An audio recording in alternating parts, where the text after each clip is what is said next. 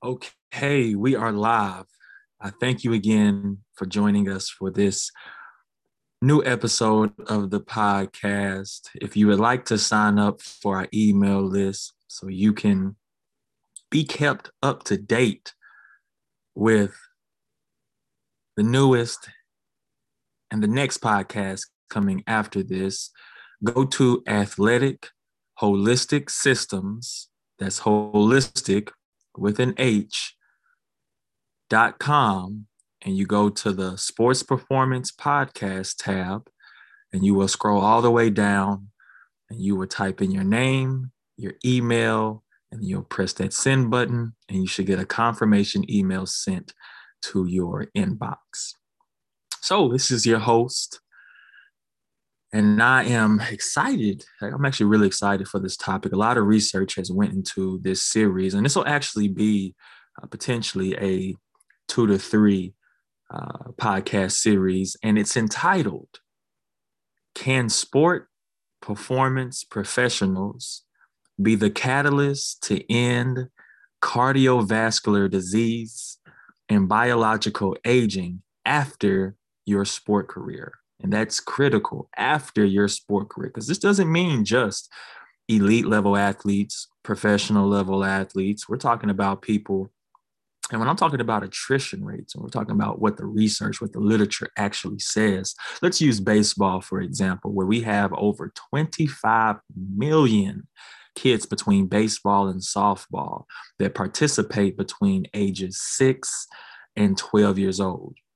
Once that transitions to high school, so we're talking about 12 years old to 13 years old potentially, it drops down to 300,000. So that means we have a lot of former athletes who ran through that culture, who ran through those experiences, who may or may not have had nutrition advice to boost sports performance because their motivation was extremely high and did not or were not able through various reasons to get to that next level of playing higher competition, that is the high school level. But nonetheless, they are former athletes. So this is why I think this topic is extremely important. And we're going to go over an article because, and I'll go over a little bit again for those who may be new, is on this podcast, what I do is I go over either a particular research paper a research topic, an article, social media content, and I dissect it line by line and I dissect it sentence by sentence or page by page, line by line, uh, column by column. And we're going to try to bring the realities of what this may mean in the context of how it applies to sports performance and professionals, and then those who are on the other than that, so the athlete or a client. So let's shift over to my web browser. And if you're looking at this visually, um, I'm shifting over to my web browser now.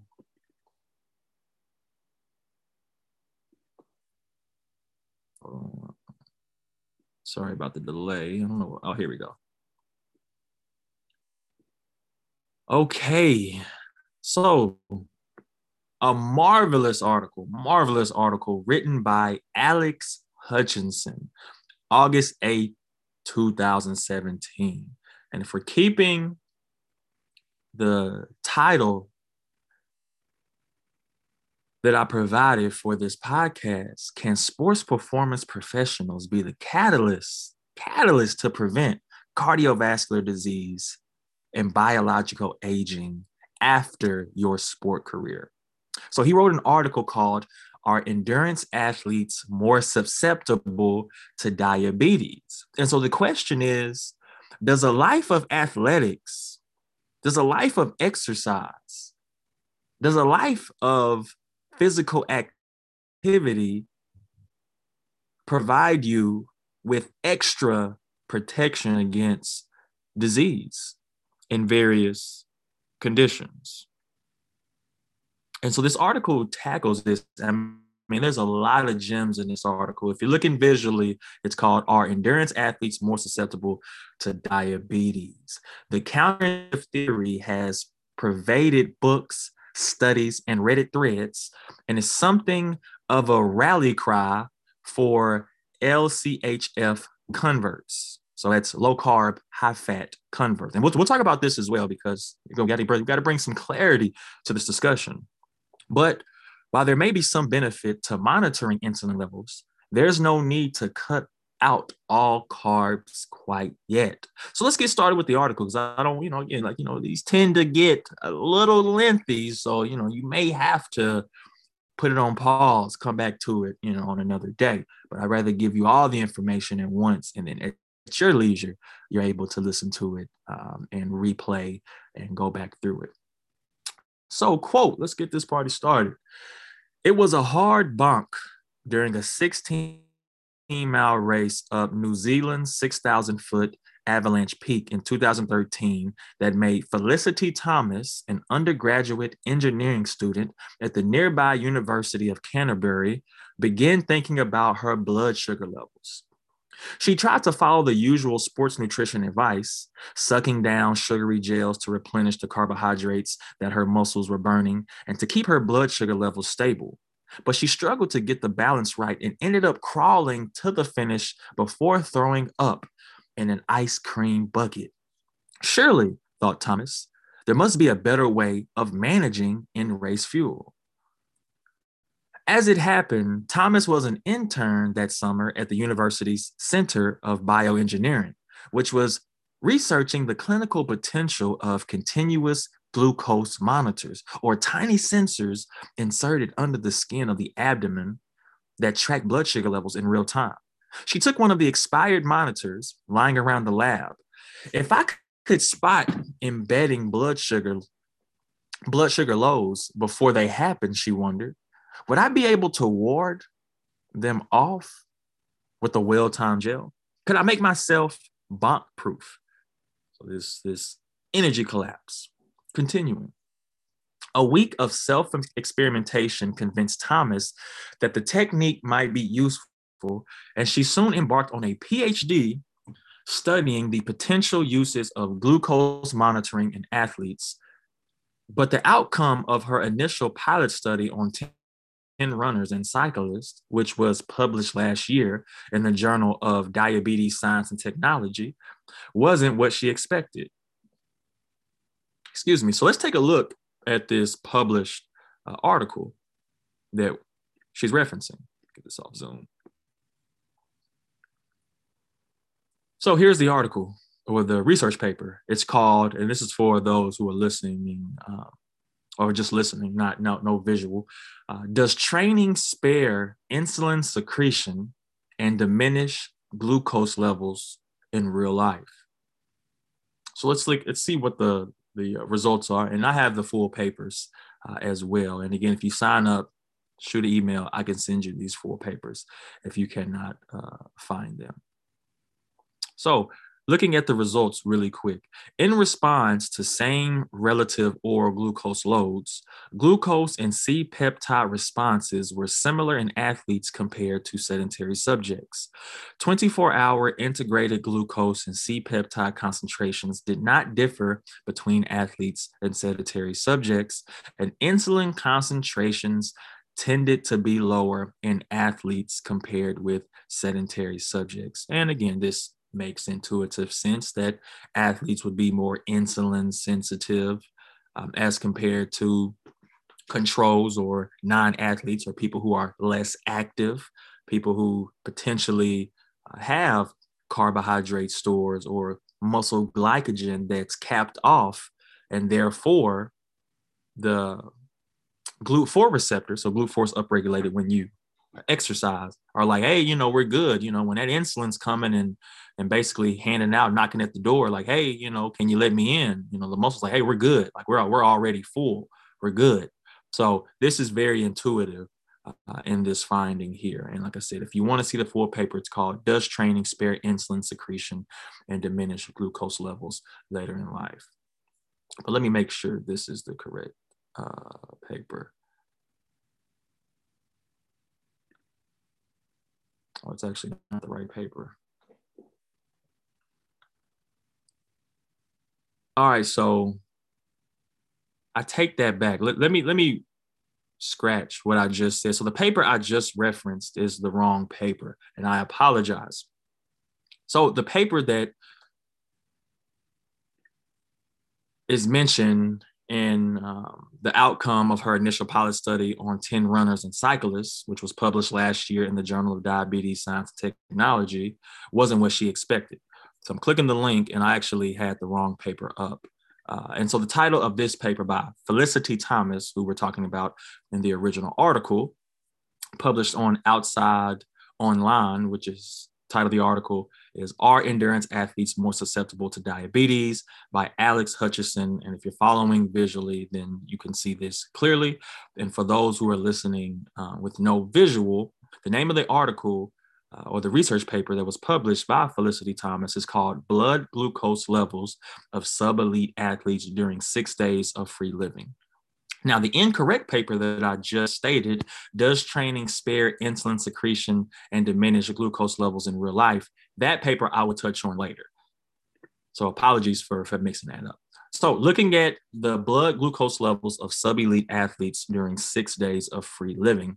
So, let's look at the results of this study uh, really quick on what she found. So, four out of 10 athletes studied spent more than 70% of the total monitoring time above six millimoles per liter, even with the two hour period after meals is excluded. Fasting blood glucose was also in the ADA defined prediabetes range for three out of 10 athletes.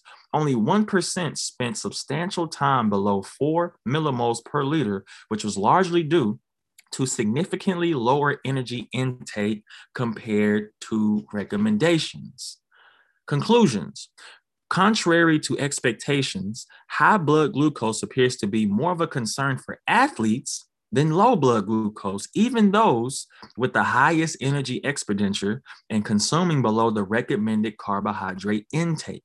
This study warrants further investigation on the recommended diets and the blood glucose of athletes to better determine the causes and impact of this hyperglycemia on overall athlete health. So, this should be very interesting because you would think that athletes who are highly active would have lower blood glucose concentrations and potentially hypoglycemic if they're not meeting the recommended grams per pound body weight or grams per pound lean body mass of carbohydrate intake you would think they may be suffering because if they're you know, turning over uh, sugar in the blood, that it would need a constant supply. But we see the the, the actual opposite uh, in reality from what her initial inference was from her study was that athletes are suffering potentially from hyperglycemia,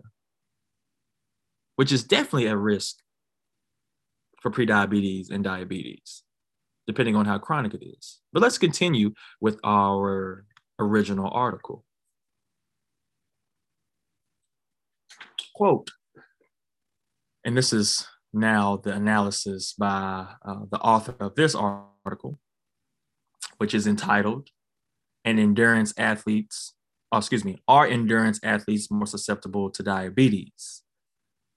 And if you're just tuning in, I potentially messed up two articles. And when I mean messed up, I just accidentally had them trade places. And I reviewed the first article uh, out of order if you're just tuning in. So I don't want anyone confused. And if you're still along the ride, then you, you should be up to speed.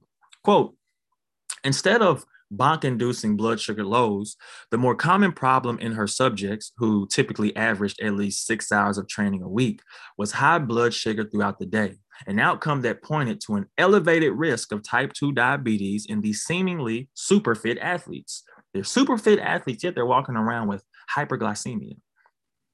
Quote, this is from Felicity Thomas. Quote, I was incredibly surprised to see the results, Thomas says. It seemed contrary to almost everything else in the field. The idea that serious endurance athletes might be particularly susceptible to diabetes flies in the face of medical dogma. But it's out there on Reddit threads, in best selling diet books, and now in the scientific literature. End quote. More than a third of Americans have prediabetes, a condition marked by the body's inability to keep blood sugar levels in a safe range. which often progresses to full fledged diabetes. While type 1 diabetes is an autoimmune condition that usually develops at a young age, type 2 diabetes is about 10 times more common and can develop at any point in a person's life. Both types of diabetes ravage organs, blood vessels, and nerves, and if left unchecked, can lead to blindness and limb amputation. Annual cost for the 29 million people in the United States with diabetes are now 245 billion and growing, according to the Center for Disease Control and Prevention. Let's take a look at this really quick. So now we're on the CDC's page. We want to look at this diabetes, pre-diabetes prevalence. And this is, report was based on 2020. So we see this number is actually bigger now. This, this article was written in 2017. We're now three years removed. And when I mean three years, this update, this report from the CDC is updated uh, for 2020. There are a total of 300, 300. There's a total of 34.2 million people who have diabetes, or 10%, 10.5% of the US population. And there's 7.3 million people who are walking around undiagnosed potentially. So that's 21.4% are undiagnosed. So you're talking about there's over 40 million people. Oh, excuse me. Actually, that diagnosed and non-diagnosed is uh, is linked together. But there's 34 million people walking around with diabetes. They've been diagnosed with diabetes. 7.3 million of those 34.2 million are undiagnosed. Now, when you look at pre-diabetes, there's a total of 88 million people aged 18 years or older who have pre-diabetes, which is, if not 100%, is 99.9% able to be eradicated through primary prevention. But I just wanted to create that context. We're not talking about type 1 diabetes. We're talking about pre-diabetes or di- type 2 diabetes. All right. Through primary prevention, we should be able to handle that. Continuing with the article, if you're just joining, we're reading an I'm reading an article or going over an article called "Are Endurance Athletes More Susceptible to Di- Diabetes?" It was written by Alex Hutchinson in 2017. And if you would like to sign up for our email list, go to athleticholisticsystems.com, go to the Sports Performance Professional Podcast tab, type your email, and hit the send button. Getting back to the article. Quote, in fact, the number of Americans with diabetes has quadrupled since 1980. This dramatic rise in type 2 diabetes is usually attributed to obesity and lack of exercise. So the idea that serious endurance athletes might be particularly susceptible flies in the face of medical dogma. But it's out there on Reddit threads and best-selling diet books and now in scientific literature, just repeating what was in bold. The thinking is that quote, the average endurance athlete consumes way too much sports drinks, explains Patrick Davitt, an assistant professor of exercise science at Mercy College in Dobbs Ferry, New York.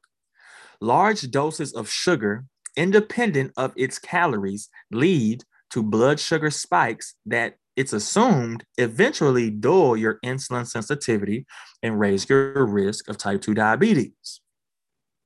One of the first to make this connection in a sports context was a former surgeon named Peter Attia, if I'm saying that correctly, who gave an impassioned TED Med talk in 2013 that has since been viewed more than 2 million times. A long distance swimmer and cyclist, Attia, according, uh, according, recounted his surprise when in 2009 he discovered that he had insulin resistance despite exercising for three or four hours a day. He had insulin uh, resistance and he was exercising three or four hours per day.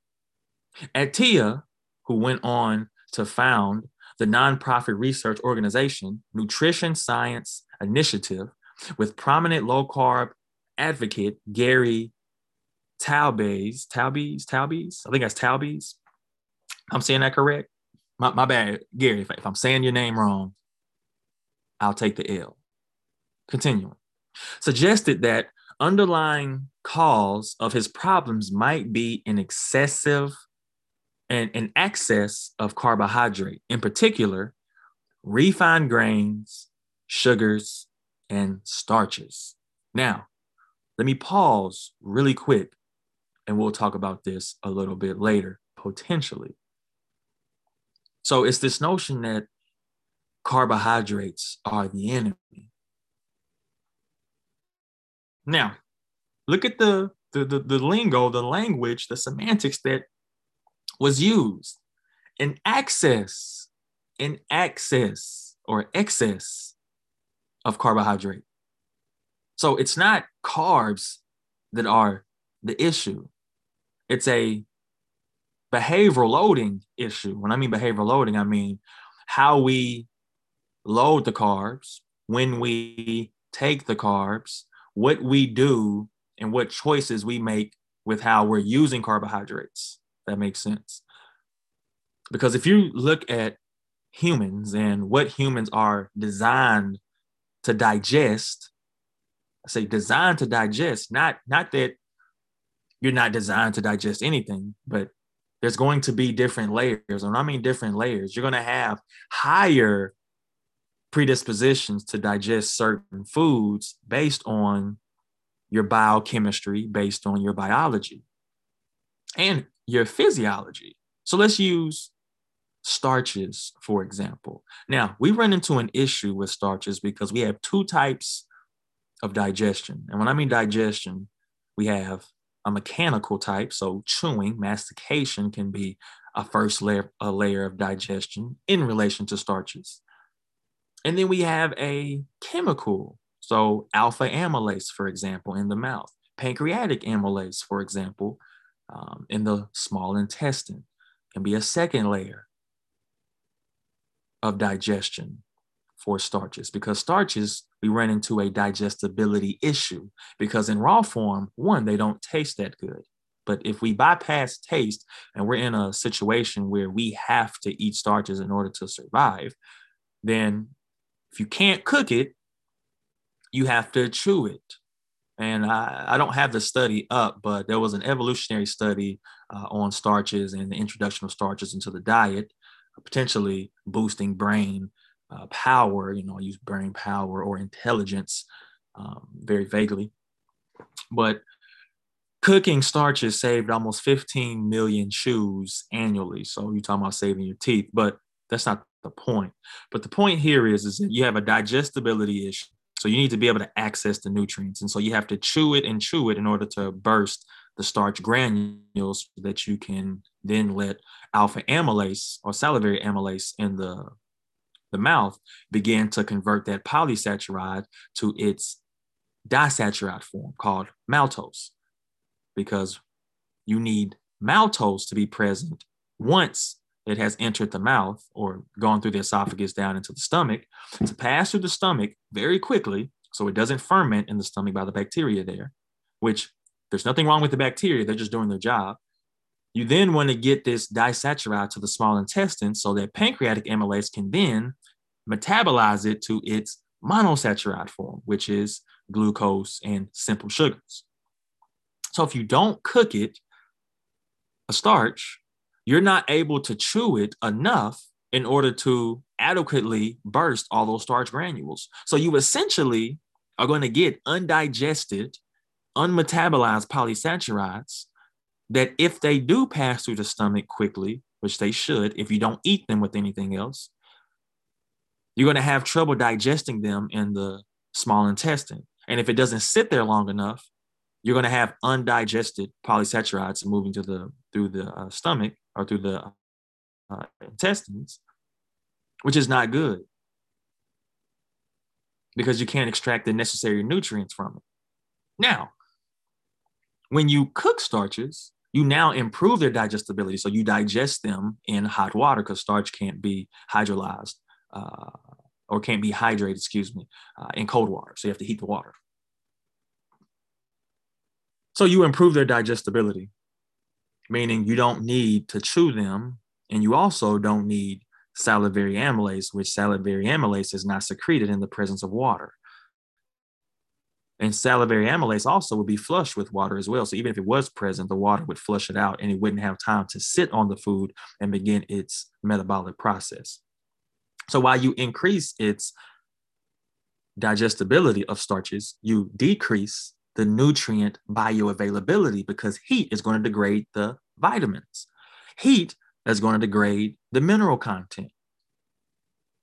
So you have you so you see you have this trade off. You don't you eat it raw, you have a digestibility issue. You eat it cooked, you have a nutrient availability. It's not as nutritious. So you have to ask yourself: Are starches something which is the highest percent of the American diet? You have to ask yourself: Are you designed physiologically to eat starches, or was starches put into the diet? If you as a last resort, you can look this up is it a food that should be a staple of the diet or is it a last resource? So you're turning something that's a last resource into uh, a staple food, and that's just not the case. Now, fruits, on the other hand, which are already present in their monosaccharide form, which have adequate fiber, vitamins, minerals, it's hydrated, has water, water in its purest form. When I mean purest form, it has the necessary B vitamins, water soluble vitamin, etc. You don't get that from spring water or regular water. It doesn't have B vitamins in it, etc. All the things that you need for hydration and digestion. So that would be the ideal food source. And like I said, access carbohydrates. No one's telling you to go run eat 50 apples. Same thing with refined grains, which particularly inhibit your iron absorption. So we're talking about anemia and various morbidities that exist with low iron because they have high phytates present, phytic acid present in grains that considerably, and even small amounts, we're talking about wheat, wheat bran, in small amounts can, I mean, completely stifle iron absorption, completely. And you can look this up. Look up iron and phytic acid or iron and grains. So unless you sprout the grains, you can get rid of that phytic acid. But again, if you cook them on very high heat, boil, etc., you're going to destroy all the nutrients. So, what I've told athletes to do and what I've recommended is you sprout the grain, you sprout the nuts and seeds, and if you need to cook them, you cook them on a low temperature because they'll cook much quicker. It just takes a little bit longer, but they'll quick, uh, cook much quicker, and you do not have to basically burn them, you know, set them on fire to get them going. Because again, you like you want to boil the rice, get it cooking, etc. So you don't have to use as high of temperature. So you can put a temperature constraint. Instead of hitting well above 212 degrees Fahrenheit, you may only hit 125 degrees Fahrenheit, if that makes sense. So I just want to keep that context there. Um, but let's move on. So now we have a, a good understanding of its excess carbohydrates, refined grains, refined, meaning they've been prepared and there's they've been um, what's the word that I'm looking for? Uh, they've just been altered. Everything's been extracted and they've been refined and they add in the minerals back in, which is obviously not the ideal situation. And if you do go with whole grains, you then run to the issue with phytic acid. And if you use refined grains, it doesn't have any nutrients in it. They have to add it back in there. But let's continue with the article. If you're just joining us, the name of the article is Are Endurance Athletes More Susceptible to Diabetes? It's by Alex Hutchinson. Let's continue. In similar vein, Tim Noakes, the South African researcher whose book, The Lore of Running, remains perhaps the best known guide to the science of running, announced in 2009 that he had uh, that he too had developed prediabetes and blamed it on the carb loading diet that he promoted for years. For endurance athletes, the, uh, the suggestion that their seemingly healthy obsession might carry a hidden health cost is hardly new. Such claims that running will ruin your knees, say, or cycling will make men infertile don't always stand up to scrutiny. And the scientific consensus on this point still leans strongly in the opposite direction. Numerous studies have identified obesity, inactivity, and genetics as the three key risk factors for developing type 2 diabetes.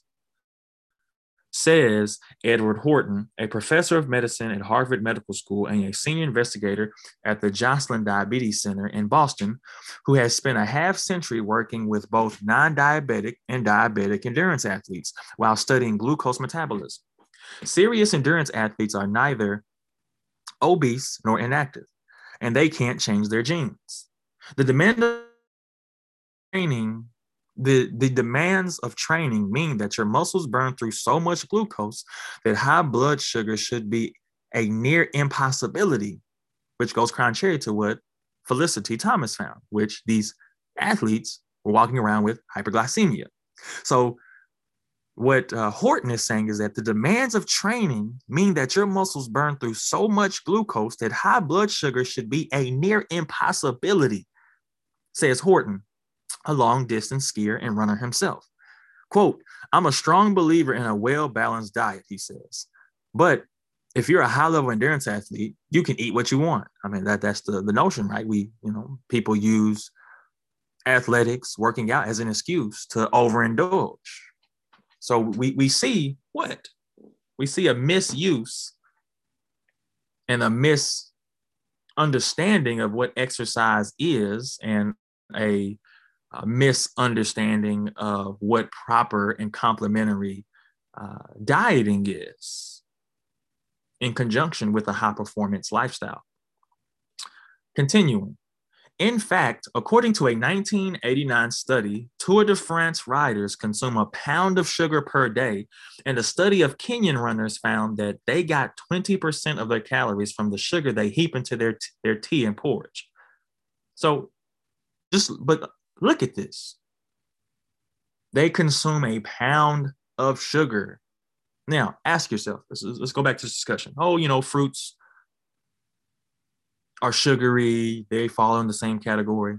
I would, I would, I would be hard pressed for you to eat a pound of sugar equivalent to what would equate to food weight in ounces or pounds in fruit and fresh fruit. I highly doubt, I highly doubt you'd be able to do that. Same thing. In this case, 20% of their calories from the sugar they heap into their tea and porridge. Uh, study done on Kenyan runners. I'd be hard pressed for someone to take fresh fruits and eat equivalent to a pound of sugar. So that'd be 450 grams of sugar carbs just from fruit. I'm saying is if an average banana has what I'd say 25, I'll just use a throw it out 25 uh, grams, and we'll say it's all, you know, we'll say it's all sugar depending on how ripe it is. Then we're talking about you'd have to eat 18 bananas. I'm not saying you can't do it. I'm just saying is I, I don't know if you even want to do that. And even in retrospect of a very active lifestyle and fruits requiring no energy for digestion because they're already in their monosaccharide form. So you don't need to secrete salivary amylase. You don't need to secrete pancreatic amylase, and they uh, and the sugars will get into the bloodstream by diffusion, which requires no energy at all. And if you're active and don't overload your digestive system with a big meal, and you were eating 18 bananas, see what happens. And when I say is, and this is what I say, I'm not advocating that you do to make that clear, but I do want you, if you do question that, to look at what the research says. And what I mean what the research says, the totality of the research. Don't look at it just from the medical Western paradigm. Look at it from the holistic perspective. Look at it from the Eastern perspective. Look at it from the Ayurvedic perspective. Look at it from the homeopathic perspective. Because you got to understand that there's many different perspectives on what digestibility, physiology, biochemistry, and the digestion of certain foods and nutrients. Because you have to ask yourself, and this is why I talk about haplotype. Because why, do, and again, I'm not saying humans are like other animals, but why do certain animals why are certain animals able to eat a very small concentrated diet that potentially changes seasonally? They're not going out Oh, I need my starches, I need my grains, I need my seeds, I need my nuts, I need my my meat, I need my dairy, I need etc. They have very constrained diets. Everything they appear to potentially need is in a small core group of foods that again potentially change seasonally. again, I'm not a zoologist and I'm not looking into it like that, but these are types of questions that I ask. And again, I'm not advocating that anyone go eat 18 bananas. But I'm saying is you have to ask these questions more so than just running with an analysis and okay, let me change my eating because I read one thing here. No, ask, just continually ask questions and try to piece things together. That's a holistic, uh, synergistic view of trying to get to a particular conclusion by going through many routes, turning over many stones, etc. Let's continue with the, the article. Quote, researchers have found that elite endurance athletes have insulin sensitivity that is roughly three times higher than healthy non-athletes, meaning they can rapidly get the sugar they consume out of their bloodstream and into their muscles without having to produce excessive amounts of insulin. According to a 1992 study from the University of Copenhagen, the two factors seem to balance out perfectly. Athletes boost their insulin sensitivity in exact proportion to their increased carbohydrate intake. So they end up producing about the same overall amount of insulin on average as healthy non athletes. Quote, at worst, it's a wash, says Michael Joyner, a physiologist at the Mayo Clinic in Minnesota. So let's quickly take a look at this 1992 uh, study.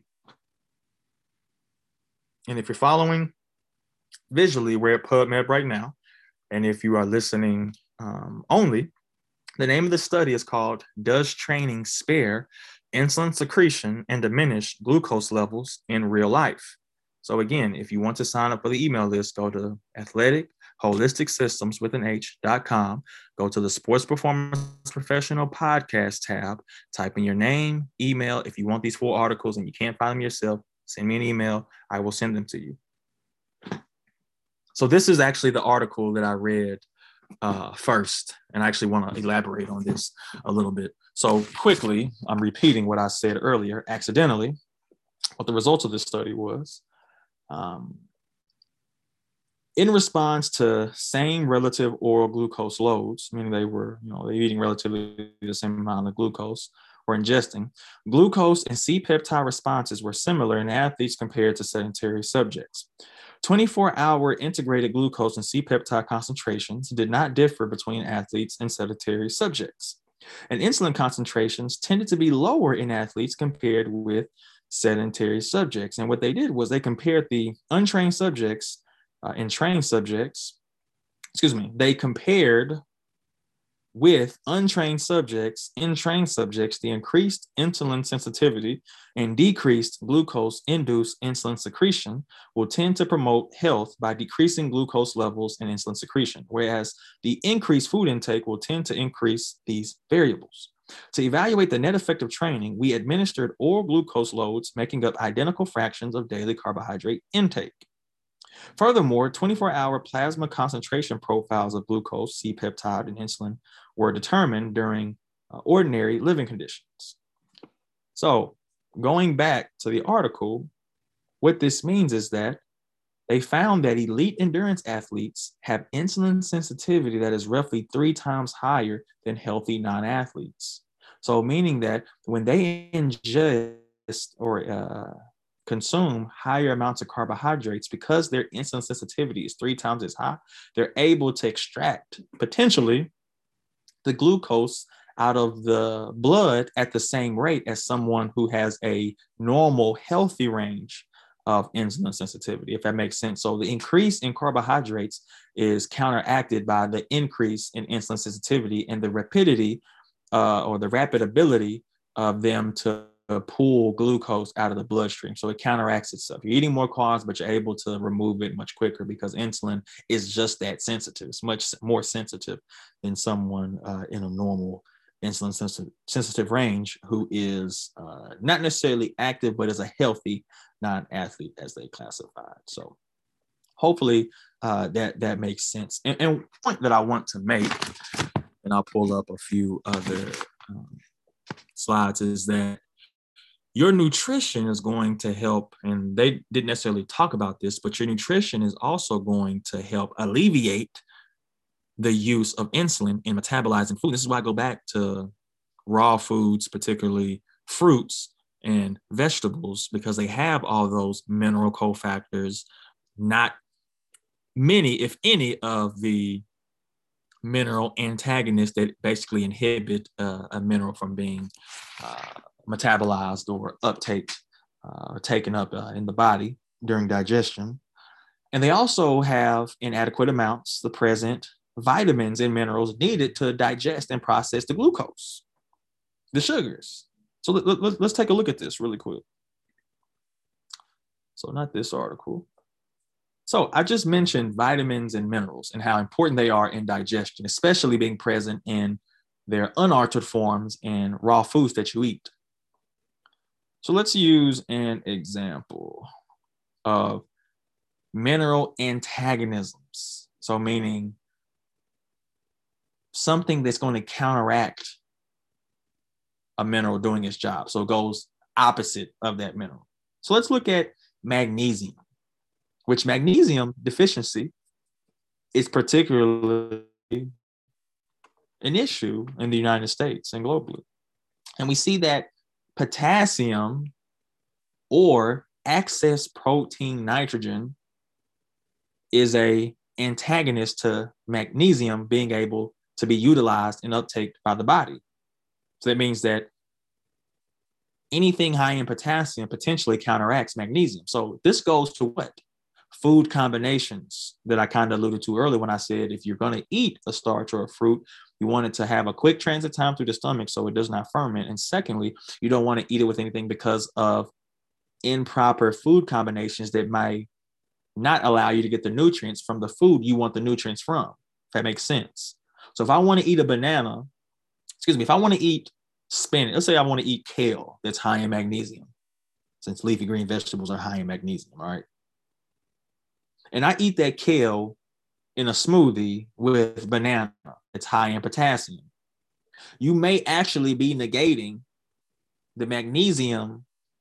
Uh, the, the you may be negating the nutritional value from the magnesium by offsetting it by combining it with a banana that's high in potassium, if that makes clear sense. And you also see that excessive protein nitrogen is going to affect magnesium uptake, meaning I'm going to pair this this uh, five ounce steak that's high in protein with a green leafy green salad that's high in magnesium, but you're going to be offsetting that by the high protein.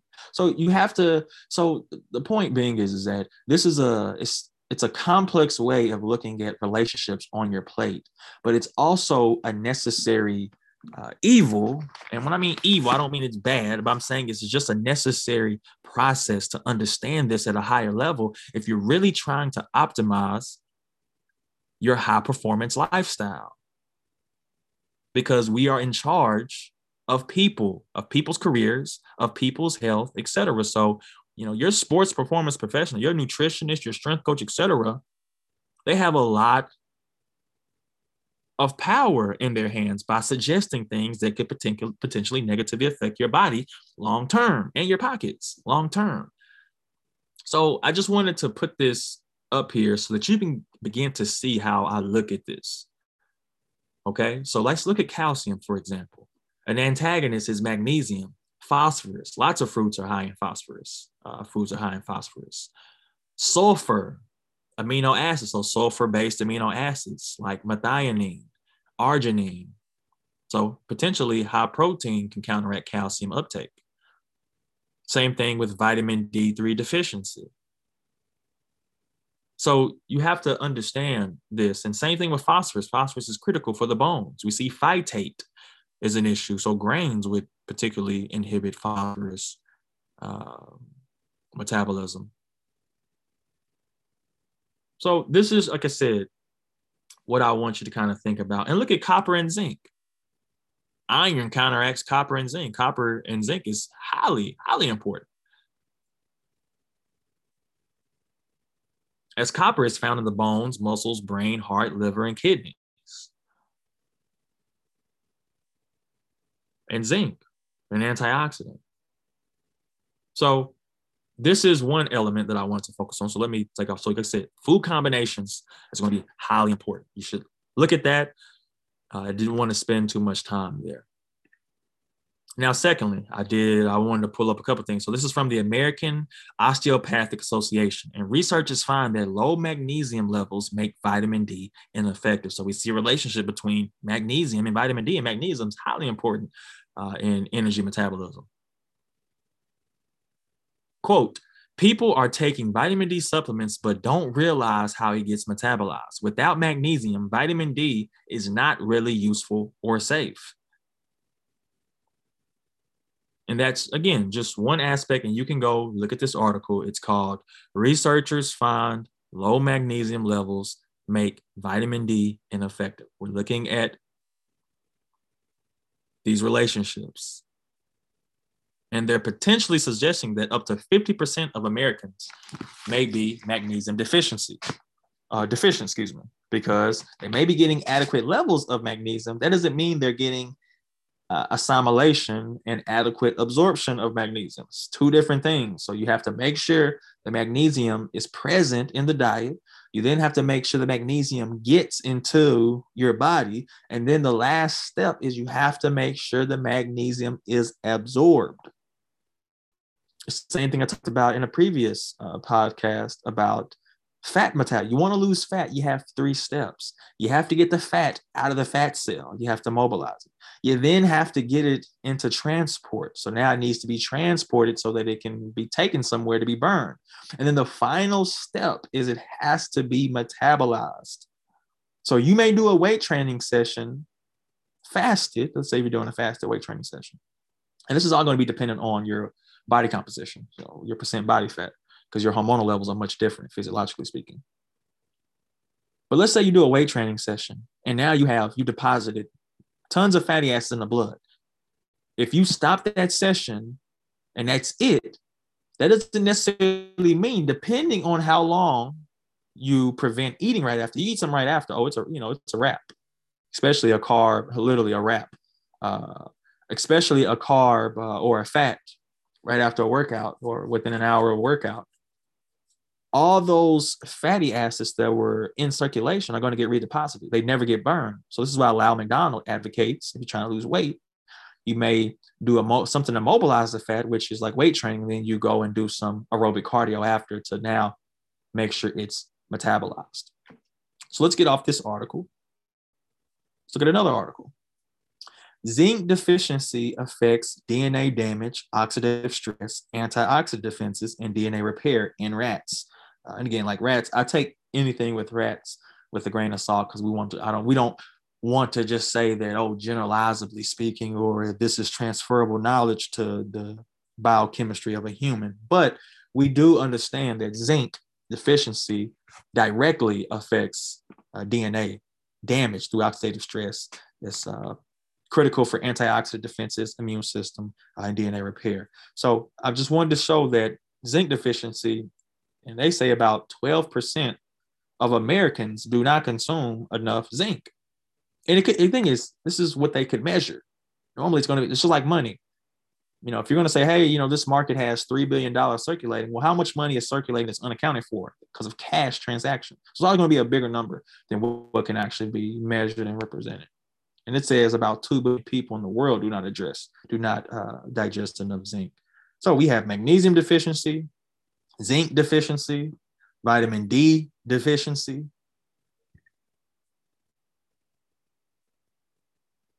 So let's get back to the article um, really quick. And when I mean vitamin D deficiency, actually, I pulled this up really quick. Uh, so this is in an article published on healthandharvard.edu, and it's called Time for More Vitamin D, published in 2008. I'm going to get back to the original article. Uh, I'm just taking on a little diatribe here to show. But this this picture here that I'm showing, and if you're looking at it visually on YouTube, you're looking at it visually. Uh, auditory, um, if you're just listening, I'll keep saying auditory. If you're just listening to it, um, I'll try to visualize this for you. But latitude matters. So latitude means how north or south are you from the equator. And this is going to affect how much sun exposure you get year round. meaning that as uh let me see what the doctor's name is really quick. Just bear with me like two seconds. I'm gonna find the doctor's name. Dr. Ryan Cole says it really, and Ryan Arway, Arway, R Y A N C O L E, Dr. Ryan Cole, as he says best, there's no such thing as flu season. There's only vitamin D deficiency in the winter that makes you susceptible to getting sick, contracting viruses, etc. And this is highly dependent on where you are in relation to the equator. And then obviously your skin pigmentation, which means you need more sunlight to stimulate natural vitamin D production. And in the winter, if you're not supplementing with a uh, a high quality vitamin D supplementation, you're just doing it wrong. I mean, Dr. Fauci says himself he takes 7,000 to 8,000 IUs of vitamin D3 in the winter alone, since he can't obviously get it from the sun, depending on where he lives. So there's a latitude line on screen drawn right now called the 37th parallel. And basically, it crosses through the top of Virginia, all the way through Tennessee, all the way through the top of Arkansas, through basically the top of Oklahoma, through the top of New Mexico. It cuts about uh, actually through the top of um, New Mexico, excuse me, through Arizona, the bottom half of Nevada, and it cuts California right in half. Anybody above that 37 degrees north latitude are going to be at a great risk for vitamin D deficiency. So that's um what is that? Oh, that that's that's Virginia, excuse me. That's North Carolina. But that's Virginia, West Virginia, Maryland, Pennsylvania, New York, Maine. You get the idea here. South Dakota, Montana, Washington, Northern California, Nevada, Utah, Denver, etc. You you get the idea. But where you are in relation to the equator is going to determine whether you're at a high risk, a high risk of vitamin D deficiency, and also your body fat percentage is going to make you uh, susceptible as a high risk for vitamin D deficiency. Since vitamin D, we stop calling it vitamin D, it's a prohormone that is fat soluble, and the more fat tissue you have, the less likely it is to stay in circulation. It's going to be deposited in the fat cells. So keep that in mind as well.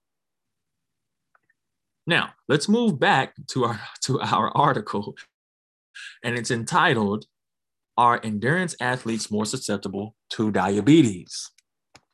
And it's by Alex Hutchinson. And we are i mean we're moving right along uh, through this this article. So let me pick up with where i left off. All right quote what little epia excuse me epidemiological evidence exists for elite athletes seems to bear this out as well. Let me grab a quick drink of water. I'm, I'm going we're going in today.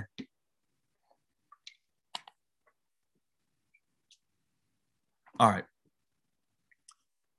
What little epi- epidemiological evidence suggests for elite athletes seems to bear this well, bear this out as well. In 2014, a team led by Merja uh, Laine, Laine, if I'm saying that correct, a medical researcher at the University of Helsinki published data on nearly 400 former elite athletes who represented Finland in major international competitions between 1920 and 1965. So let, let, let's click on this really quick. So this is called a former career as a male elite athlete. Does it protect against type 2 diabetes later in life? So let's read this really quick. And if you need the article, sign up on Athletic Holistic with an H systems.com. Go to the Sports Performance Professional Podcast and type in your email and send it. And you can message me and I'll send you the full article if you can't find it. But their aim and hypothesis is the aim of this study was to determine the prevalence of impaired glucose regulation in male Finnish, Finland, former elite athletes and age and area match controls. We hypothesized that vigorous physical activity during young adulthood protects from disturbances in glucose regulation later in life. Now, what were their results? Compared with the controls, the former elite athletes had a significantly lower risk of type 2 diabetes. The risk of type 2 diabetes decreased with increased LP, uh, LTPA. Uh, and LPTA is leisure time physical activity. So the risk of type 2 diabetes decreased with increased leisure time uh, physical activity, which was determined by self reported questionnaires, which can obviously be highly inaccurate. So you have to question that uh, volume. The former elite athletes also had a significantly lower risk of impaired glucose intolerance than the controls. And their conclusion was a formal career as an elite athlete protected from both type 2 diabetes and IGT. And IGT is defined as, actually, don't define it uh, here. It's in the full paper. Uh, and later in life, I'll probably say insulin glucose tolerance, or I'll probably say IGT may mean that, but don't take my word for it. in addition, the volume of current leisure time physical activity was inversely associated with the prevalence of type 2 diabetes. So the more active they were, it was inversely associated with uh, the prevalence of type 2 diabetes. So let's get back to our original article by Mr. Hutchinson.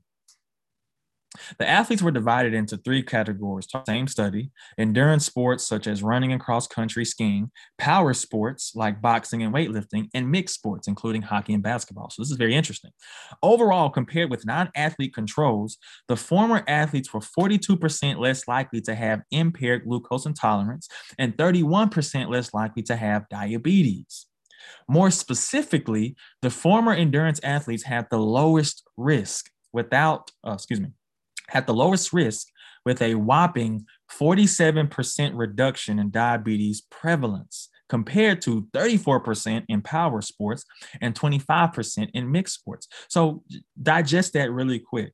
So your endurance athletes from this study had your highest resistance against developing prediabetes later, almost 50%. You look at power sport athletes who came in second, 34% reduction or decreased risk. And mixed sport athletes, were only 25. One in four mixed sport athletes uh, had a less susceptibility to developing diabetes. So look at the differences between the sports and why this prevalence may be shown.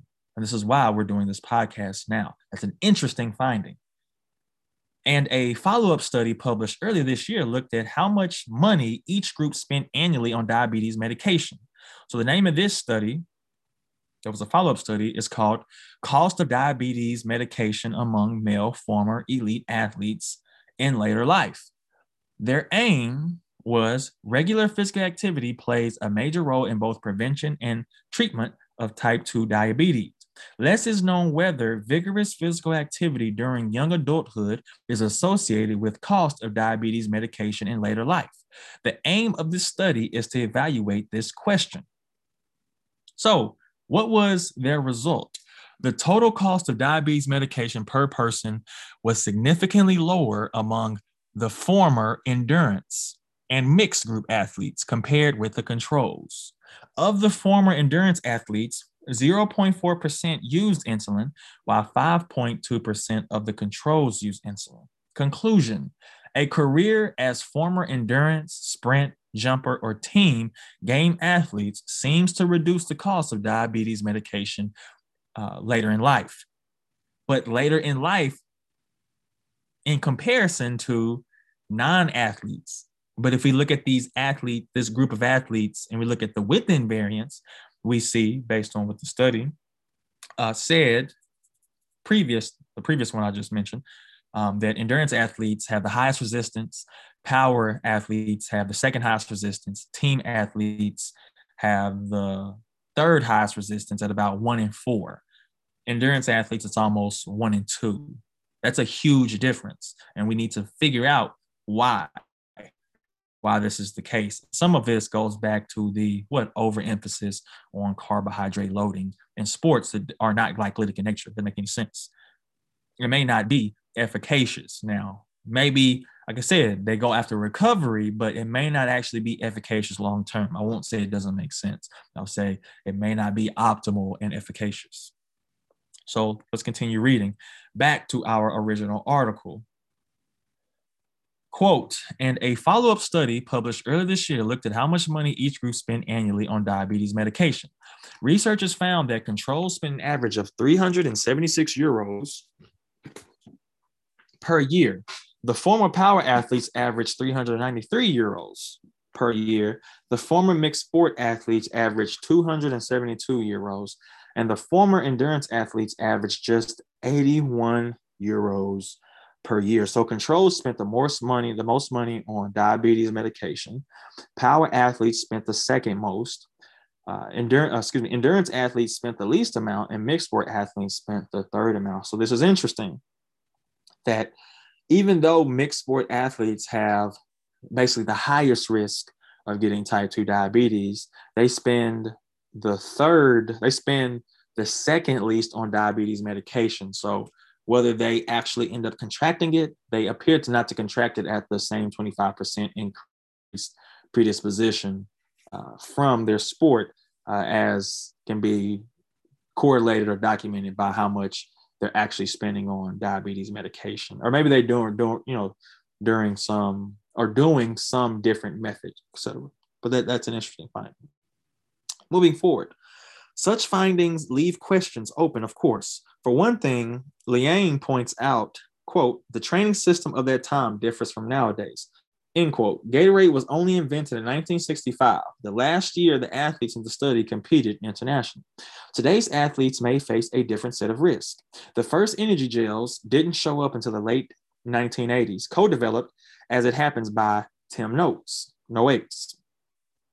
It's also possible the low rate of type 2 diabetes in endurance athletes is simply correlation, not causation, a result of the genetic characteristics of good endurance athletes rather than a protective effect of training.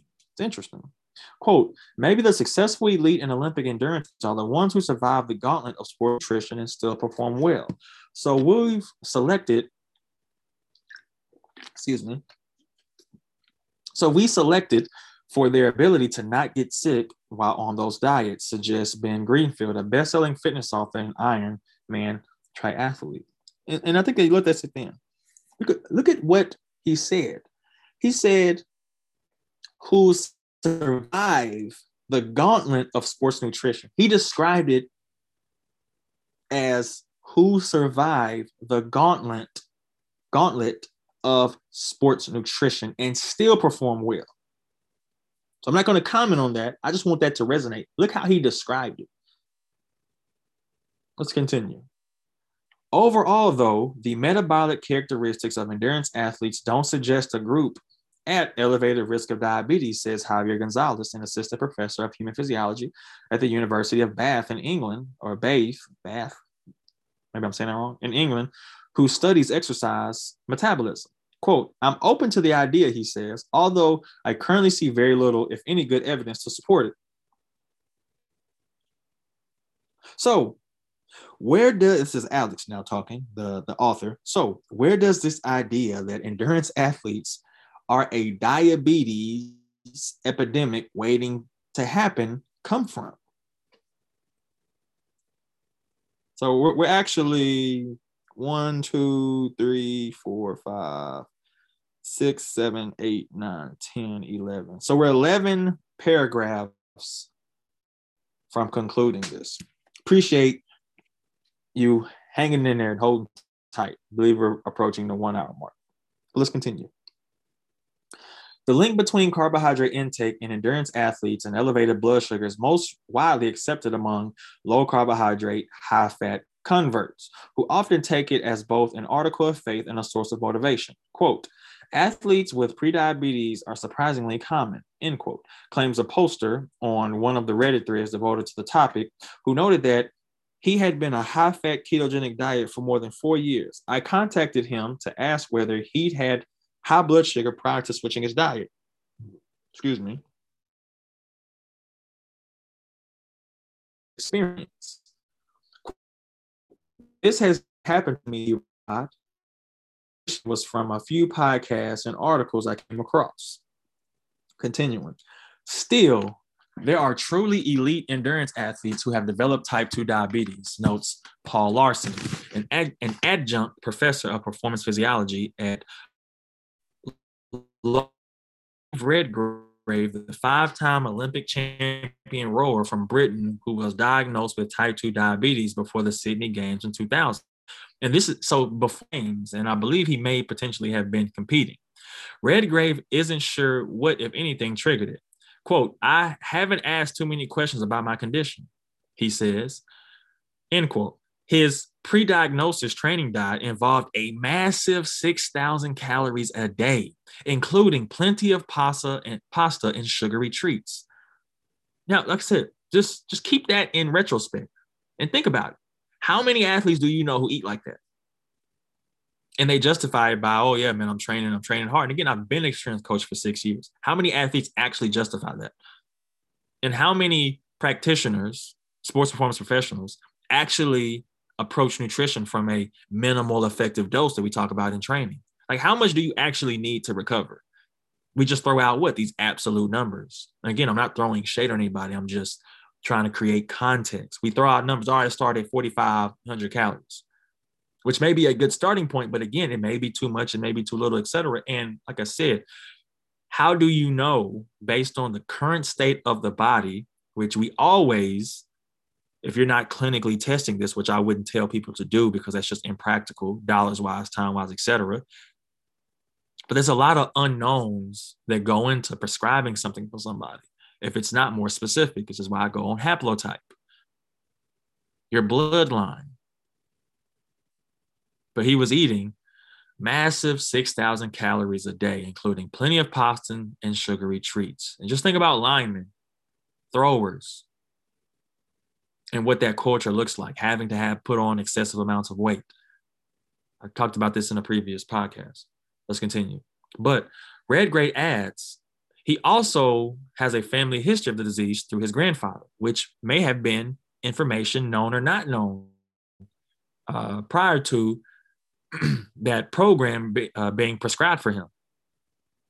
Which would mean like, oh, we don't, you know, we may want to cycle this better.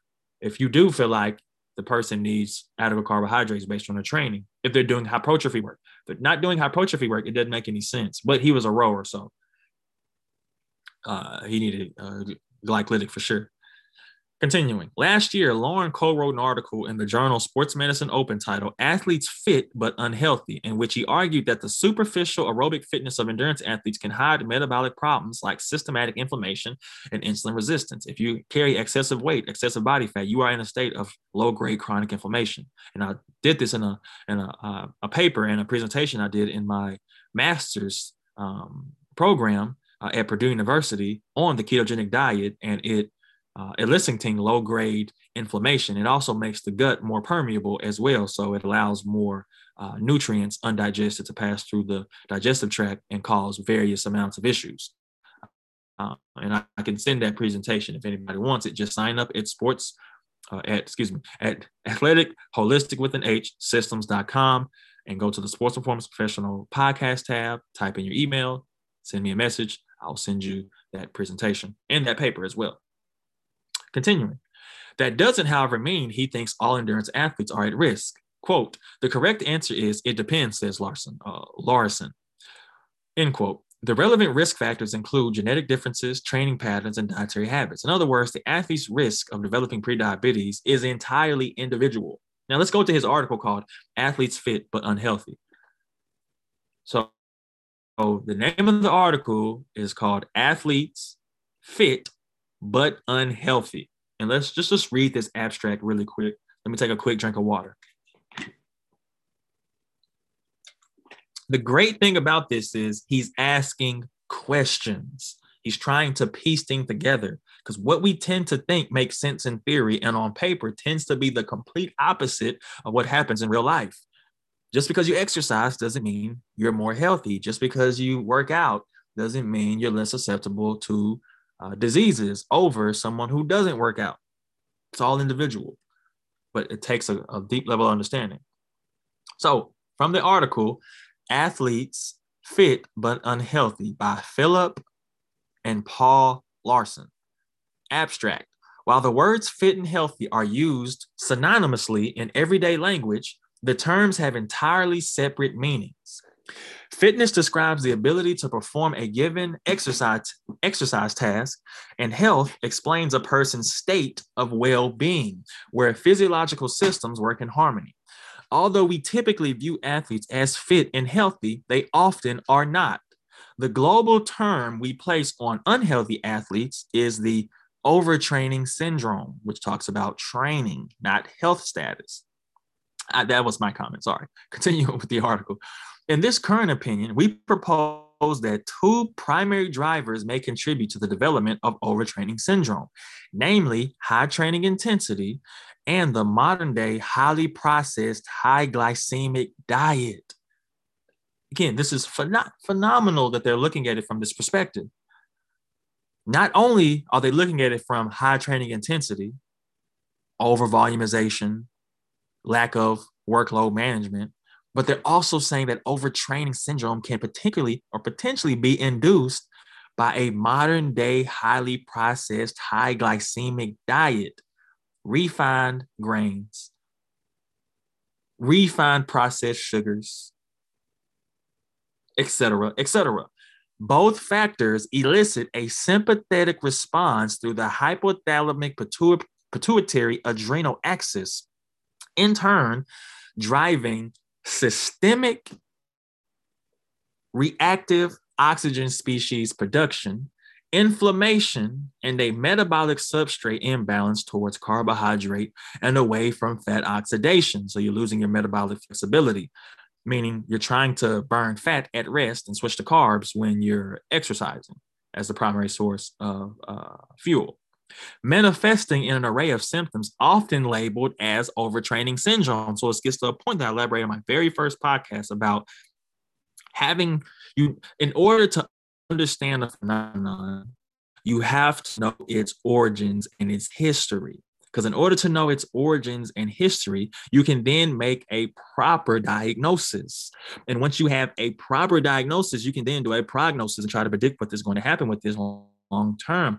But if you do not understand what you're looking at, if you do not understand the details and the intricacies of the phenomenon, if you make a wrong diagnosis, everything after that is wrong, if that makes sense. And when I mean wrong, it's going to be ineffective at achieving the outcome that you're looking for because you're looking at it completely wrong.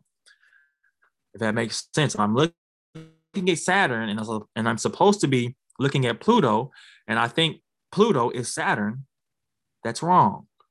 So any initiative I create for Saturn, because I thought it was Pluto, it's not going to be again. So I'm going to achieve the end result we're looking for. Last couple sentences with this uh, paper. We argue that practitioners, scientists, and athletes may work towards health and alleviate overtraining syndrome by lowering training intensity.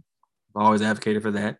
Uh, better management, and again, minimal effective dose, don't understand how little you need to do in order to improve if you focus on biomechanical principles and motor learning principles specialized training and removing processed and or high glycemic foods from the diet which together enhance fat oxidation rates. Athletes should be fit and healthy. Love it. This is great great article. Um, it's called athletes fit but unhealthy. Again i can send you the full article uh, if you need it now let's go back to our original paper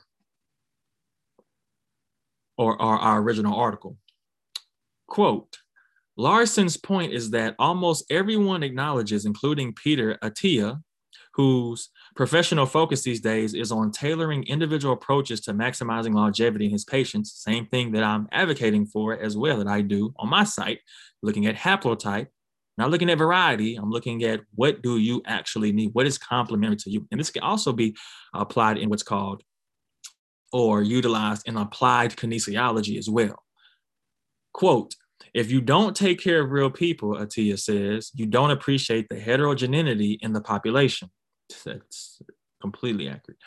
For that reason, general statements about whether endurance athletes are at risk of diabetes are doomed for, uh, to inaccuracy. At one extreme, I think the probability, excuse me, at one extreme, quote, I think the probability that a Tour de France cyclist is going to get diabetes is as close to zero as possible, Attia says. They are absolutely athletes who can completely overwhelm the glucose disposal side such that it doesn't matter at all what they eat. And furthermore, there are people genetically who can do that, whether they're athletes or not, end quote. And I completely agree. How many athletes do you see who particularly may have these genetics that eat nothing but Skittles and uh, you know and cakes and cereal and processed refined carbs, etc. They maintain a high, they maintain a high muscle, lean body fat uh, percent. Uh, absolute value may also maintain low body fat levels. Doesn't matter what they eat, how processed it is, and for whatever reason, they're able to handle that.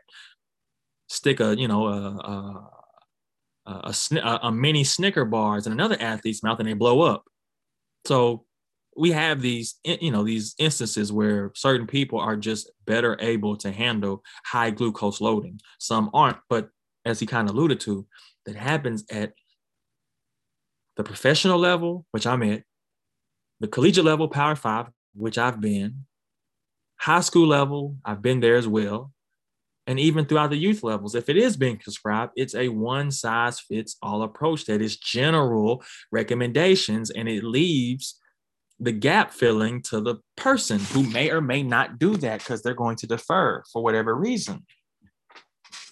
So we definitely do need more individualization and stop going off general guidelines that are outdated and may not actually fit a person's ethnic background and certain predispositions that come with that see bloodlines, family history, ethnicity. Um, this is why I focus on haplotype. Continuing. To that point, Israeli researchers recently used continuous glucose monitors to compare sample blood sugar data from two subjects. In one subject, eating a banana caused an immediate spike, while eating a cookie had no effect in the other subject. The opposite was true. Through this paper, though, excuse me, though this paper has attracted criticism for method, uh, methodological flaws, it raises an important point.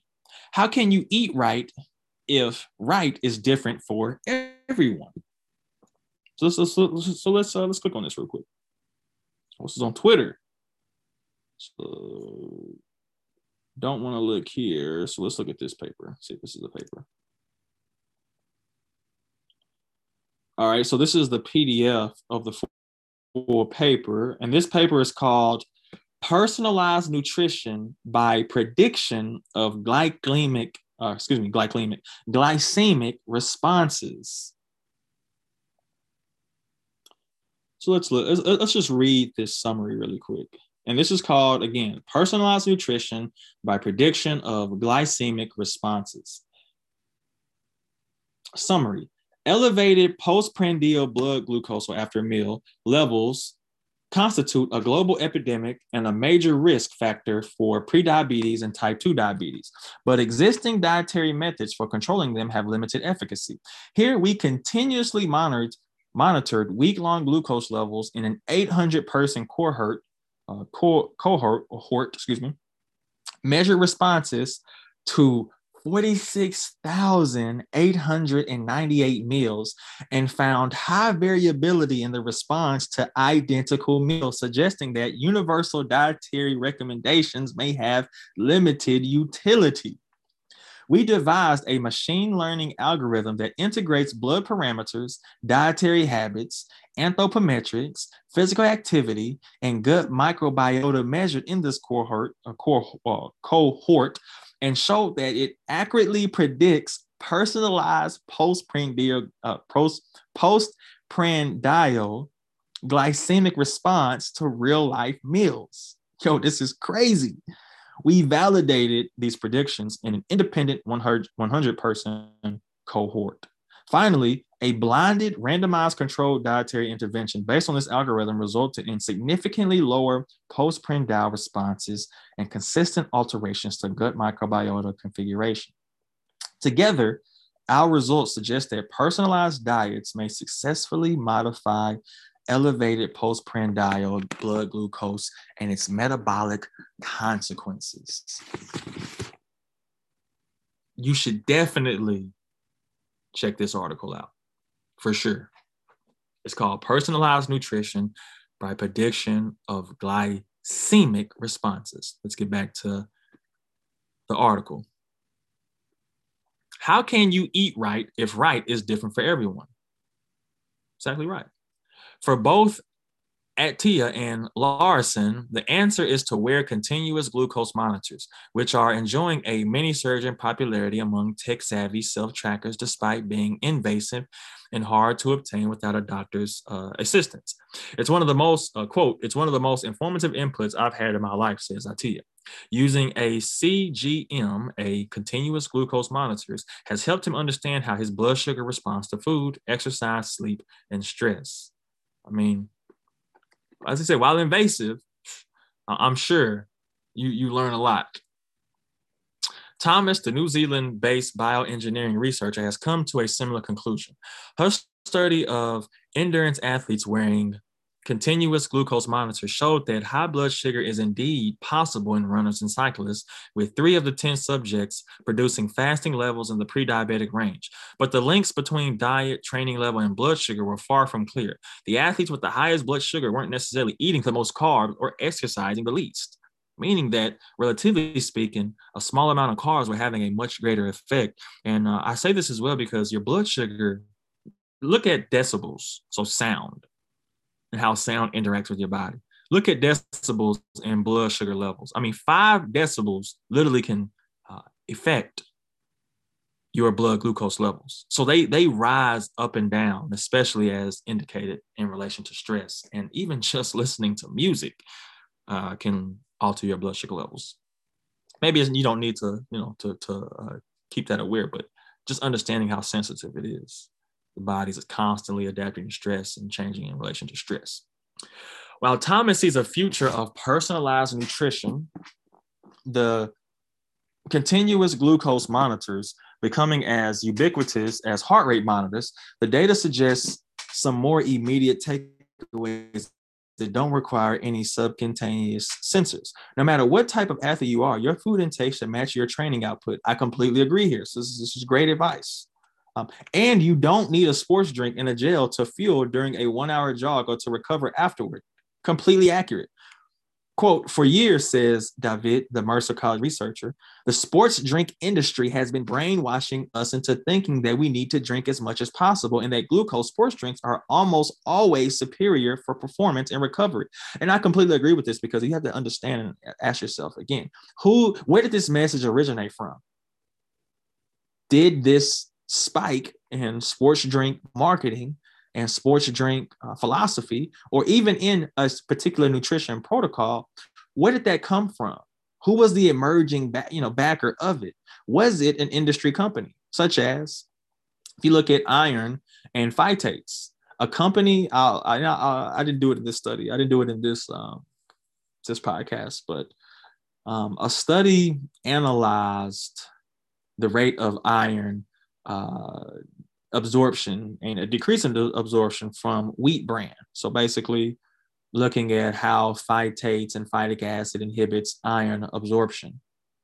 The study found no evidence that phytates significantly, a significant rate, impede iron absorption or iron levels in the serum iron levels in the body, calcium levels in the body as well. And the study was published or excuse me, published.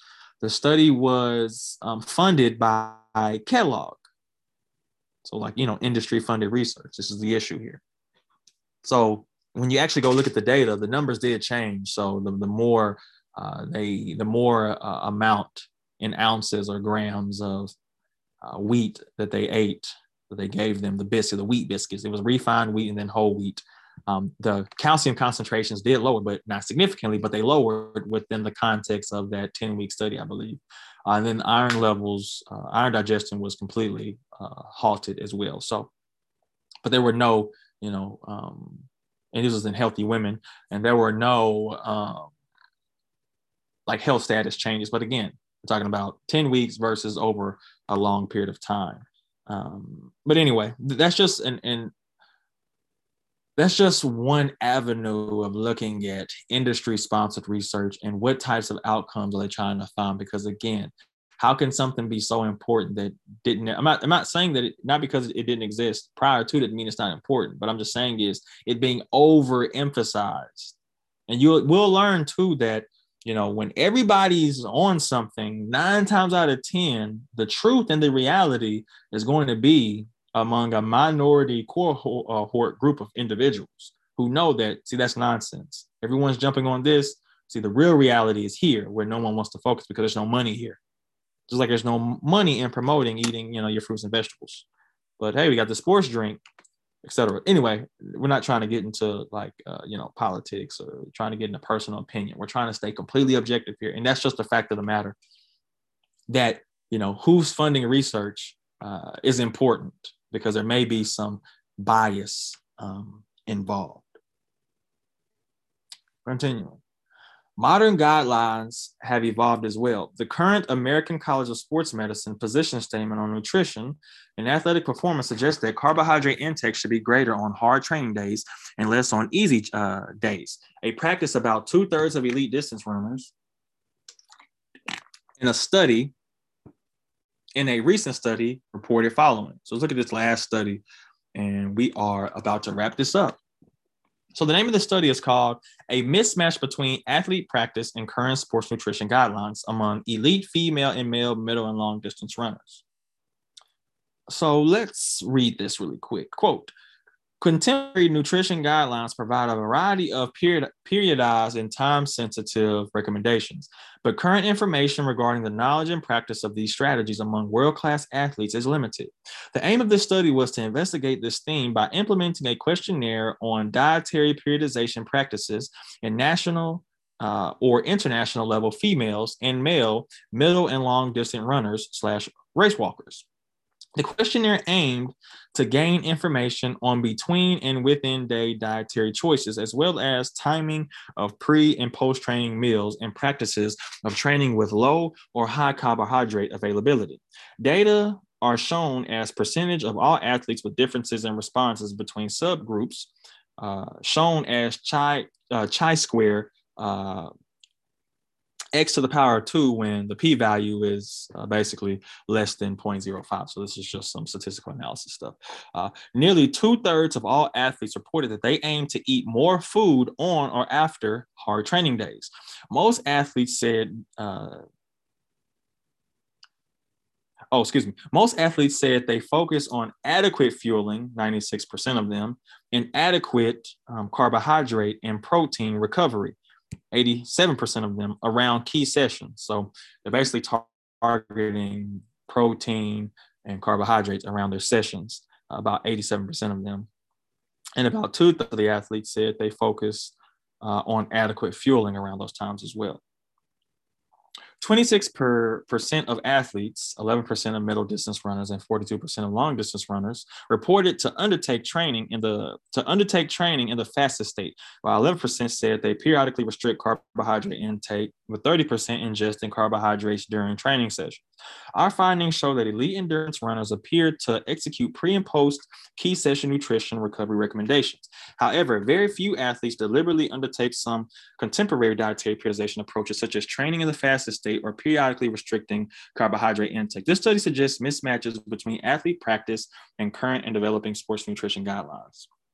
And, and I, I, actually just want to make a point on this study is that this is what I mean as well. And I haven't brought this up yet, but I've talked about this uh, on Twitter and other places, uh, and specifically in my research uh, within my PhD uh, program in sport pedagogy, is that obviously we understand that there's gaps between what's happening in academia, so what's happening in theory, what's being studied, uh, and then what's actually happening in the real world. Um, and so what I mean is, is that there's no original body of research for athletes by people who work with athletes, if that makes sense. I'm not going to say by for athletes by athletes, and that can be previous. This is what they did in the Soviet Union when they had previous athletes who potentially became the sports scientists. But in this case, we're talking about original research for athletes by individuals who work with athletes. Okay. And I'm not saying that because you weren't an athlete doesn't mean you can't study athletes and offer value. Uh, we're talking about probability here. Okay. So that means that the people who are actually coaching and working with the athletes should be the individuals who are manipulating training programs, what athletes are doing, and studying this and trying to develop a original body of research and evidence specific to the sport. So, biochemistry, I'm not talking about, oh, biochemistry, and then let's transfer this to basketball. I'm talking about energetics in the context of basketball, sports psychology in context of baseball, specifically a pitcher or etc. Strength and conditioning, biomechanics, specifically in relation to kinetics and kinematic changes or differences, etc in sprinting. And what I mean is is not allowing sports medicine to dictate what you're doing in train. And again, I'm not saying that this can't happen, but a lot of the research comes from these areas: physical therapy, powerlifting, Olympic weightlifting, uh, bodybuilding, and a lot of these are then applied to team sports uh, athletes. And again, I'm not saying that sports medicine is not doing a phenomenal job at this or presenting on topics. But the point being is it's not original research of people who work with athletes and coming from that thought process, coming from that paradigm, and then the ones who are conducting the research. Because if I'm a sports medicine uh, practitioner, I may be everything that I may study may be from a lens of injury prevention. Now, again, if you're working with athletes, that's going to be um, the end the end goal anyway. Like you want to prevent injury, you want availability, but you may be coming from more of a medical standpoint, more, more from a injury prevention standpoint, because that's what physical therapy is. Is what sport medicine is looking at. So you may be coming more from a medical paradigm, which may be adding more professionalization, more um, rigor to the field as a whole to try to create more respect in that field. But it may not necessarily be best for the development of athletes in many different areas because, like I said, this is what they did in other countries who have a more of a communistic approach to it. I mean, communist, the government is instituting these important resources in there. So let's say, for instance, in the Soviet Union, you had to, one, compete at the Olympic level. You had to place, you had to be in the top 10, 20% of your class academically. You had to, again, have placed a medal in the Olympics. And then you had to go through uh, rigorous education. In this case, you had to obtain your PhD in that particular sport. And then you had to demonstrate that you could apply what you studied in practice, meaning you had to get results with the athletes and conduct studies with elite level athletes, which we do not do in the United States. So not only did you have to be a high level athlete yourself, you then had to demonstrate uh, above, I mean, elite level academics in the sciences and mathematics and STEM, et cetera, to even get into the sports institutes. You then have to get your PhD in the in the particular sport or whatever it is you you were looking at, so that you could conduct research. And then lastly, you had to demonstrate you could obtain results with athletes as a coach before you could move up. So this is what I mean is that they were developing research for athletes, training those people who are going to work athletes to be able to conduct research, giving them special concentrated study in the sport, biomechanics, sports psychology, specific nutrition, energetics, biochemistry, physics. And then looking to see if this person has the skill set to apply this with the athlete and get the changes. Can you build a better athlete? Can you develop a better athlete? If no, then maybe you stay in the lab. You're not going to be able to coach because you can't demonstrate that you can do it. And again, I'm not saying that a lot of coaches weren't able to do that, but I'm just saying is that's what I mean by developing a body of research. And again, it's just no uh, knock on uh, physical therapy or sports medicine or you know strength sciences uh, or etc. I'm just saying is we have to look at this holistically and from a different vantage point. Now, let's finish off with this article. To end, to close this article, if you can get if you can get this balance right, then the overwhelming consensus of epidemiological and metabolic evidence suggests that rumors of a prediabetes ec- epidemic among endurance athletes have been greatly exaggerated. Hitting the roads and trails will, if anything, dramatically reduce your risk of becoming insulin resistant, but it won't make you immune. If you're eating like a Tour de France rider, just, just make sure you're training like one too. And that's where we'll end. And I'll say the name of the article one more time. The name of the article that's on screen right now is called Are Endurance Athletes More Susceptible to Diabetes? It was published on outsideonline.com and is by Alex Hutchinson. I thought it was a phenomenal article. I really appreciate you guys hanging around uh, for this long, another long one. And I'll potentially do a second installment of this because, and just a little teaser, I'm going to look at a study and let me actually pull up. Um, let me actually go over the research tab. So I'm going to pull this up one more time.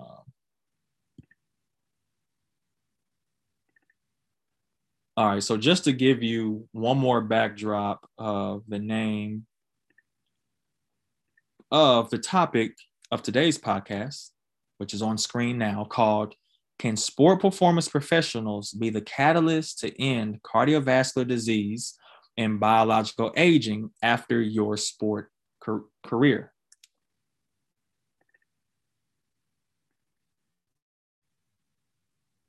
So if I take this off screen now, Oh, I see what's happening. So if I take this off screen, and then I want to take you to what we will focus on in part two. So in part two, we're talking about again, can it help prevent it after your sporting career? So there's a study called the Masters Athlete in Olympic Weightlifting, Training, Lifestyle, Health Challenges, and gender differences.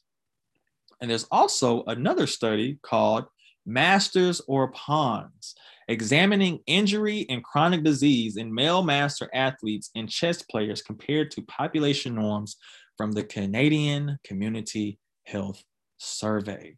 And I want to quickly read you the abstracts of these papers. So, the background of this first paper, The Masters Athlete in Olympic Weightlifting, published in 2020. So, I mean, this is a deep study.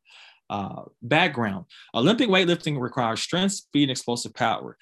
Vigorous physical activities such as Olympic weightlifting for older adults, has many benefits from improved strength, social interactions, and a healthy and independent lifestyle. Little is known about the training habits, health, and lifestyle of master masters weightlifters that includes top level athletes as well as beginners, and there is a death a dearth, excuse me, a dearth of data on women. The primary aim was to describe demographics, training habits, and health, including prevalence of injury and chronic disease in male and female masters athletes in Olympic weightlifting. The secondary aim was to study gender differences in the age and impact of menopause on participation in their sport. Conclusion. Conclusion. Conclusion. Older athletes are capable of rigorous training programs and top performances while adjusting to changes due to biological aging. Weightlifting athletes, coaches, and health professionals must be aware of patterns of injuries and gender differences to incorporate successful prevention strategies. Knowledge of presentations of menopause and impact of menopausal symptoms on training allows women and healthcare providers to make informed treatment decisions. And one reason I bring this up is because they do target biological aging potentially and seeing how this changes. Uh, if you, you continue a career, whether you basically take up physical activity or a sport uh, later on in life. I mean, like at 50 is what they talk about. Uh, and then I wanted to look at why isn't this necessarily uh, popular among the entire group of former athletes? We're talking about a very small, a very large study here looking at um, this particular uh, demographic Olympic weightlifting. Uh, and potentially some CrossFit crossover. But again, that's only a small subset of how many people could potentially be being poured in here and I, I want to touch I'll touch on that later. And the, the second study, Masters or Pawns, examining injury and chronic disease in male masters athletes and chess players compared to population norms from the Canadian Community Health Survey. Let's read this background and conclusion really quick. Background identifying the optimal type and amount of activity for the maintenance of function in older adults has proved challenging. This is why I bring this up. On the one hand, masters athletes have been proposed as the ideal model of successful aging, but most of this research has been focused on physical function. On the other hand, the importance of cognitive engagement has been emphasized, which may be more strongly related to activities such as playing chess. The current study aimed to compare physical health outcomes, prevalence of physical injury and chronic disease among older athletes and chess players. Masters athletes and chess players were recruited from track and field and chess competitions within the province of Ontario. In addition to these primary groups, moderately active and inactive older adults from Canadian Community Health Survey were also included for comparison. Conclusion Findings from this study indicate that both athletic and cognitive engagement may be positively related to the physical health of older adults, since master athletes and chess players reported a lower prevalence of chronic diseases.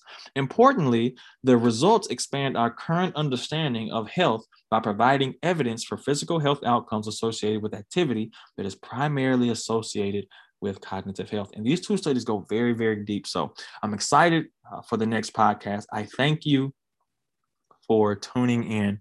Uh, if you want to sign up for our email list, go to athletic holistic with an H systems.com.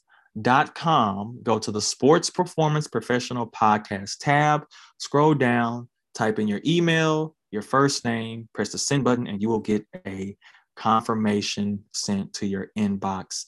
Thank you uh, again for being here.